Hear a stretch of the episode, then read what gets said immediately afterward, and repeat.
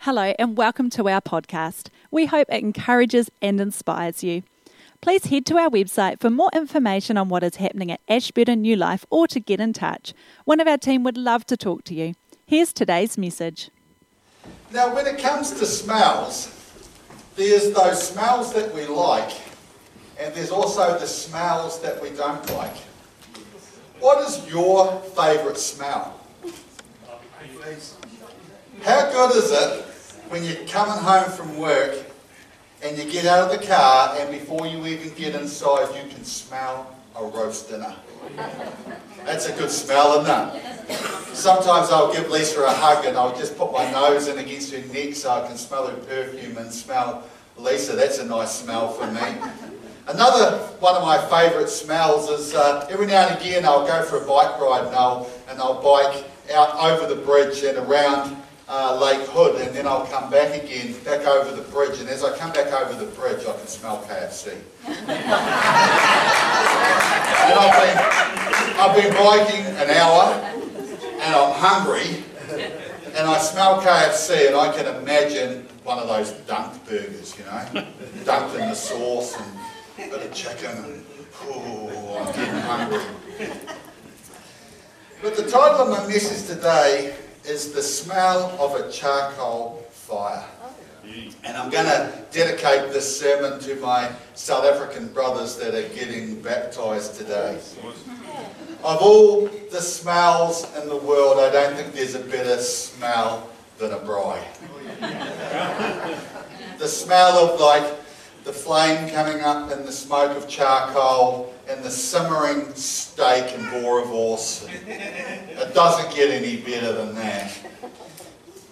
A braai is simply cooking meat over a charcoal fire. The, the, amazing smell of meat cooking over an open fire is like nothing else. And uh, as they would say in South Africa, real men smell like braai.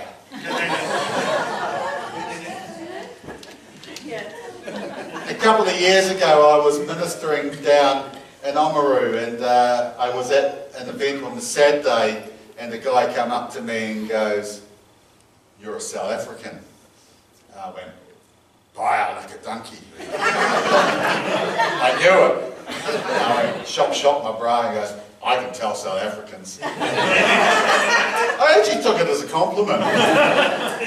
I said, actually, I'm a Kiwi. He went, huh? You're not South African? I said, no, I'm a Kiwi. He goes, are you scruff? And that's how everyone knows me, and I'm around. And he goes, oh, oh, you're not South African. anyway, I took it as a compliment. I, I, uh, uh, I don't know why I thought I was South African. Maybe because I'm big. Sometimes uh, me Lisa will be getting ready to go out, and it's completely the stereotype, but I'll say to Lisa, people will think we're South African. And it's just the stereotype that I'm the big bloke and she's the beautiful wife, well presented, nice hair and makeup and that on. And she goes, that's just stupid and ridiculous. And no, no, no, they'll think we're South African. No, that's just stupid. She just thinks that's, that's ridiculous and stupid. But anyway, um, last week she was in Christchurch and I sent her along to Safari Meats. That's my favourite butchery in all the world. It's Safari Meats in Christchurch. It's a South African butcher shop to get me some Texan steaks. Do you, do you want to know what a Texan steak is? I've got an image of one coming up here. Oh, yeah. yeah that's Isaiah. That's, that's a nice steak, that, eh? That's a steak that's big enough to share, and what you don't probably get to appreciate, they're about that fat. And when you have a Texan steak, that's all you eat. There's no bread, there's no vegetables, definitely no salad. That is all you eat, and uh, that is the complete meal.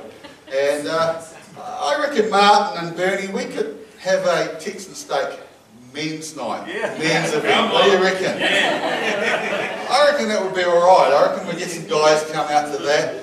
Uh, honestly, it's all you need. I mean, you've got, it's all there, the complete meal. And right around the edge is a big fatty strip. And uh, save that to the end, that's your dessert. it is so sweet. It's so delicious. And I just also want to say to the ladies, don't you girls go stealing our, our ideas for women's event, all right? It's for the men. It's safe. It's so safe. Okay. But anyway, I sent Lisa along to Safari Meats. It's like, please, Lisa, you, when you're in Christchurch, can you get me some Texan steaks?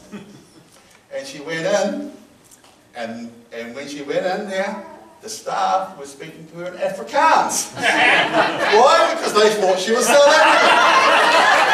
Well presented, beautiful, and I've been saying that for years. Anyway, let's go Bible. John 21, verse 3.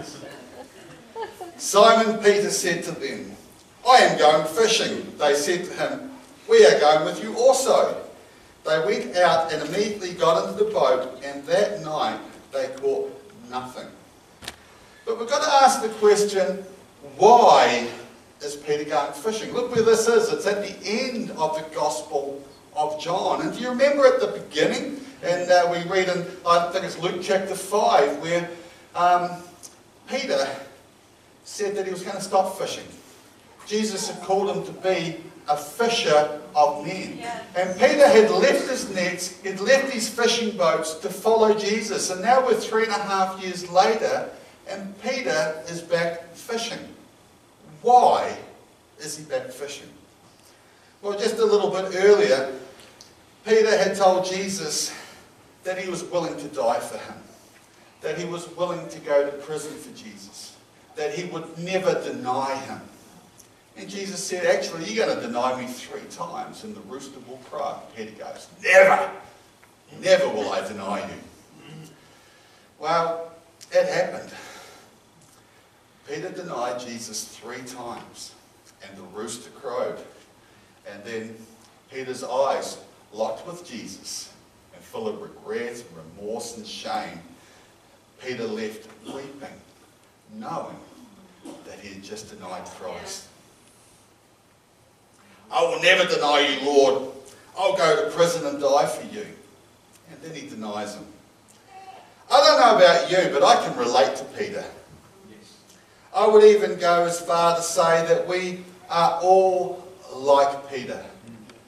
I've been in the presence of God on a Sunday morning and worship and I just resurrender my life to Christ and I'm going to follow God wholeheartedly. And Lord, I know that sin I've been dealing with lately and uh, I've been giving into, but right here in this moment, I'm promising you I'm never going to do that sin again. Yeah. A week later, I've done it again. I don't know about you, but I can relate to Peter. I understand Peter, and again, I think we're all like Peter. Peter is bold and brash, and he can get things so right, and he can get things so wrong. Peter is feeling terrible, feeling like a failure. I have let down my Lord. I have failed him, so I may as well go back fishing full of guilt, full of shame, feeling like a failure. And Peter isn't just one of the 12 disciples, he's in the inner three. And he's seen the miracles, he's heard the teachings, he's seen healings. And even he can get it wrong. That makes me feel a little bit better. Jesus isn't surprised by our failures and our humanity. He is all knowing and he actually knows you're going to sin before you even sin. And I can get so frustrated with me. Amazingly, Jesus doesn't. Jesus is like, come on, get up, dust yourself off, you can start over. Come on, get up, let's go again. Come on, come on, I'm calling you on, I'm calling you forward. And what amazes me about Jesus is he never runs out of grace fast. Jesus is love. He is mercy and he is grace. You see, for me, I have a measure of grace. You can wrong me, and I can give you some grace. You can wrong me again, I'll give you some more grace. But the third time, I'm out of grace. That's it. I'm done with you. What we need to understand is Jesus is not like that. Grace is who He is, and He doesn't have a measure of grace. He is grace, and He will never ever run out of grace for you. That's why you can fail Him again and again and again and again and again, and And he still has grace. And then again and again and again and again, and He still has grace. He will never run out of love, grace, and forgiveness for you. and you can always start again. Peter has disowned Jesus, rejected him, turned his back on him. He has returned to his old life of fishing. Peter has disowned Jesus, but Jesus has dis- not disowned Peter. In fact, we see Jesus intentionally pursuing Peter, leaving the city, going out to the middle of nowhere like a shepherd leaving the 99 to go after the one who was lost. Even though Peter blew it, even though Peter made a mistake, it is not over. If you are here today and you feel like you have blown it, that you've made a mistake, it is not over for you. You can start again. You may have made a mistake, but you are not a mistake. God loves you and He has grace for you, and He is coming after you again today. John 21, verse 3. Simon Peter said to them, again the scripture, I'm going fishing. They said to him, We are going with you also. They went out and immediately got into the boat, and that night they caught nothing. This is a wee reminder to us that if we ever want to go back to our old life, our old way of living, it's not going to satisfy. It's not going to fulfill us. We're not going to find what we're looking for. You see, Peter went back to the life of fishing. And what happened? He fished all night and caught nothing. Peter was doing things his way and he came up empty. Verse 4. But when the morning had come, Jesus stood up at the shore, yet the disciples did not know that it was Jesus. Then Jesus said to them, Children, have you any food? They answered him, No. And he said to them, Cast the net on the right side of the boat, and you will find some. So they cast, and now they were not able to draw it in because of the multitude of fish. This is the same miracle that Jesus did in Luke chapter 5 at the start yeah. of his encounter with Peter. When Jesus first called Peter to be a disciple, and so why is Jesus doing the same miracle again? I believe the reason for this miracle is because Jesus wants to tell Peter, you can start again. You know that miracle I did when I first called you? I've done that miracle again because I'm calling you again to follow me. Verse 7 Therefore, that disciple whom Jesus loved said to Peter, It is the Lord. Now, when Simon Peter heard that it was the Lord, he put on his outer garment, for he had removed it, and plunged into the sea. But the other disciples came in the little boat for they were not far from land, but about 200 cubits, dragging the net with fish. Wow. Peter, up until this point, had been moving away to Jesus. And now he's rushing back to Jesus. He's rushing back to him. He's coming back to him. He's coming back towards him. Verse 9 Then, as soon as they had come to land, they saw a fire of coals there and fish laid on it and bread. Jesus said to them, Bring some of the fish which you have just caught. Jesus already had what they were searching for. There was fish on the coals. And Jesus could have used driftwood. This is the Sea of Galilee. It's a large lake and there would be driftwood all around the lake. Jesus could have easily have used driftwood, but he has, an, he has intentionally chosen to use coals. Do you know that a fire of coals is only mentioned twice in all of the New Testament? The other mentioning of hot coals is earlier in John 18 18. Peter warming himself by hot coals is when he denied Jesus for three times. Wow. The smell of hot coals that would have forever have etched into Peter's mind wow. as a reminder of his failings, a trigger of shame and guilt, wow. is now the smell of redemption. Wow. Awesome. Jesus is calling him back. Jesus is calling us back. Jesus always has his arms open wide for us. And I believe that God is saying to someone today, it is time for you to come back. There is grace for you. There is always grace for you. God never runs out of grace, and He's calling you back today into His love and into His amazing grace. When we look in the Bible, we see that there are no perfect people. Moses was a murderer. David committed adultery. Abraham was a liar. Noah got drunk. Rahab was a prostitute. Jonah was a prophet who disobeyed God over and over again. And then there was Peter. And we are all like Peter, and we can relate to him. And God uses all of these people, and God can use you. Right. Your sin does not disqualify you. Yeah. Amen. He can use you and he can use me. Nothing disqualifies us from being used. Verse 11. Simon Peter went up and dragged the net to land, full of large fish, 153. And although there were so many, the net was not broken. Jesus said to them, Come and eat breakfast. Yet none of the disciples dared ask him, Who are you? knowing that it was the Lord. Jesus then came and took the bread and gave it to them, and likewise the fish. This is now the third time Jesus showed himself to his disciples after he was raised from the dead.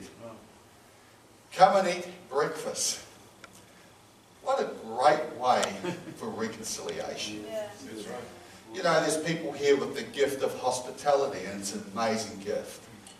You know, hospitality is amazing. When you share a meal with people, you're saying, I want to be your friend. You're also saying, I value your friendship. And if you want to mend a friendship, no better way to mend a friendship than having a meal with people.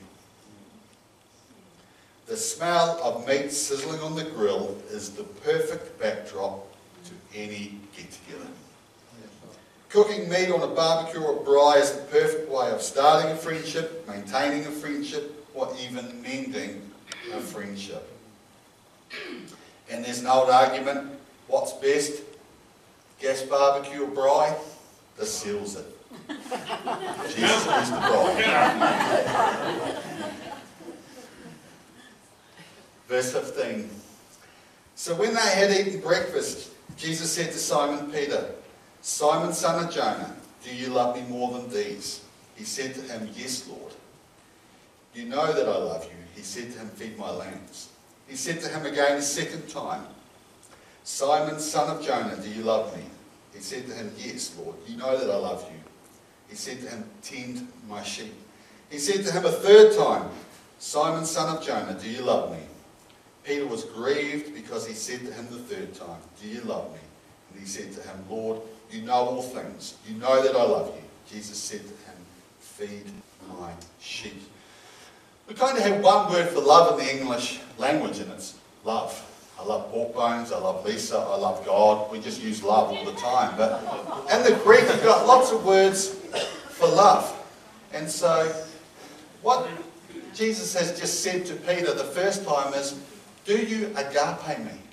And agape is a love that's passionate and is willing to surrender and die. It's the deepest of all loves. And, and Jesus says to Peter, Do you agape me? And Peter's like, you know I phileo you. Phileo is a friendship, like a brother love. He said, do you agape me? And Peter answers, I phileo you. And then Jesus says the second time, do you agape me? Peter's like, oh, I phileo you, Jesus. You know, I've proven that. Like I didn't, I didn't surrender, you know, and, and sacrifice my life for you. I, I, I've showed that I don't agape you. And then the third time, Jesus says, So, Peter, do you phileo me? And Peter's like, Yes, I phileo you. And then, as we read on, Jesus speaks to agape love. And what I love about Jesus is he doesn't even once talk about Peter's failings, but instead speaks to his future Yeah. about being a shepherd. Yes. Awesome. See that? Feed my lambs. Tend my sheep. Feed my sheep. You know, I don't think there's any greater call in how we can honour God is by looking after people. Yeah. And so Jesus, the whole time, is speaking to his future and speaking to his ministry. Jesus doesn't hold our past against us, he holds our future in front of us. This message is a message of grace, and I believe there is some, some here today who need to know this. Jesus will leave Jerusalem, the city. Jesus will leave the 99 to go after the one. God loves you, and God is pursuing you today. God is not mad at you, He loves you, He wants you to know His grace. He won't hold your past against you, but He will hold your future in front of you. He loves you and He wants relationship today. He wants you in right relationship. We're all like Peter. We know we have let, let God down, but we have a God. His name is Jesus, and He calls us out and away from sin to live a life for Him, a life of purpose. That's You know, Jesus came for reconciliation and only talked about his future. He didn't say anything to cause them to have guilt, shame, or remorse. And I just love this passage of scripture. Peter, Peter gets the same miracle twice. Why? Because God's calling him again. Yeah. Yeah. You've got the smell of the charcoal. Why? Because God's wanting to sh- show him redemption. The smell of charcoal. Right. And the last time Peter was asked the same question three times was at the denial.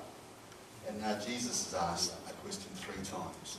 It's about reconciliation. Yeah. Do you love me? And so here we have in verse 18, Most assuredly I say to you, when you were younger you girded yourself and walked where you wished. But you are old. Um, but when you are old you will stretch out your hands and another will gird you and carry you where you do not wish. This he spoke, signifying by what death he would glorify God. And when he had spoken this, he said to him, Follow me. Jesus is speaking to agape love. Peter, yet you let me down, but there's coming a day where you will truly show your love for me Wow. by being stretched wide and hung on a cross to die for me. Surely, Peter, you do agape me. Yeah. Now, this morning we have uh, some baptisms, two South African men getting baptised in this service, and I just want to finish with Romans 2, verse 4. Don't you see how wonderful, kind, tolerant, and patient God is with you? Does this mean nothing to you? Can't you see that this kindness is intended to turn you from your sin? The kindness and the goodness of God can turn us from sin. Yeah. And in the NIV and the New King James will say God's kindness is intended to lead you to repentance. The kindness of God is incredible. The kindness, the goodness of God is what changes us, restores us, heals us, and brings freedom in our life. And these two men getting baptized this morning are people who've been called by God to live a new life. God is not surprised by any of our stumbling or our failures. In fact, He meets each failure with His limitless grace. And so, to my South African brothers, may you always remember when you're cooking meat over charcoal that it's the smell of redemption, it's the smell of grace, and it's the smell of new life. And uh, may it always remind you and everybody here that we can always start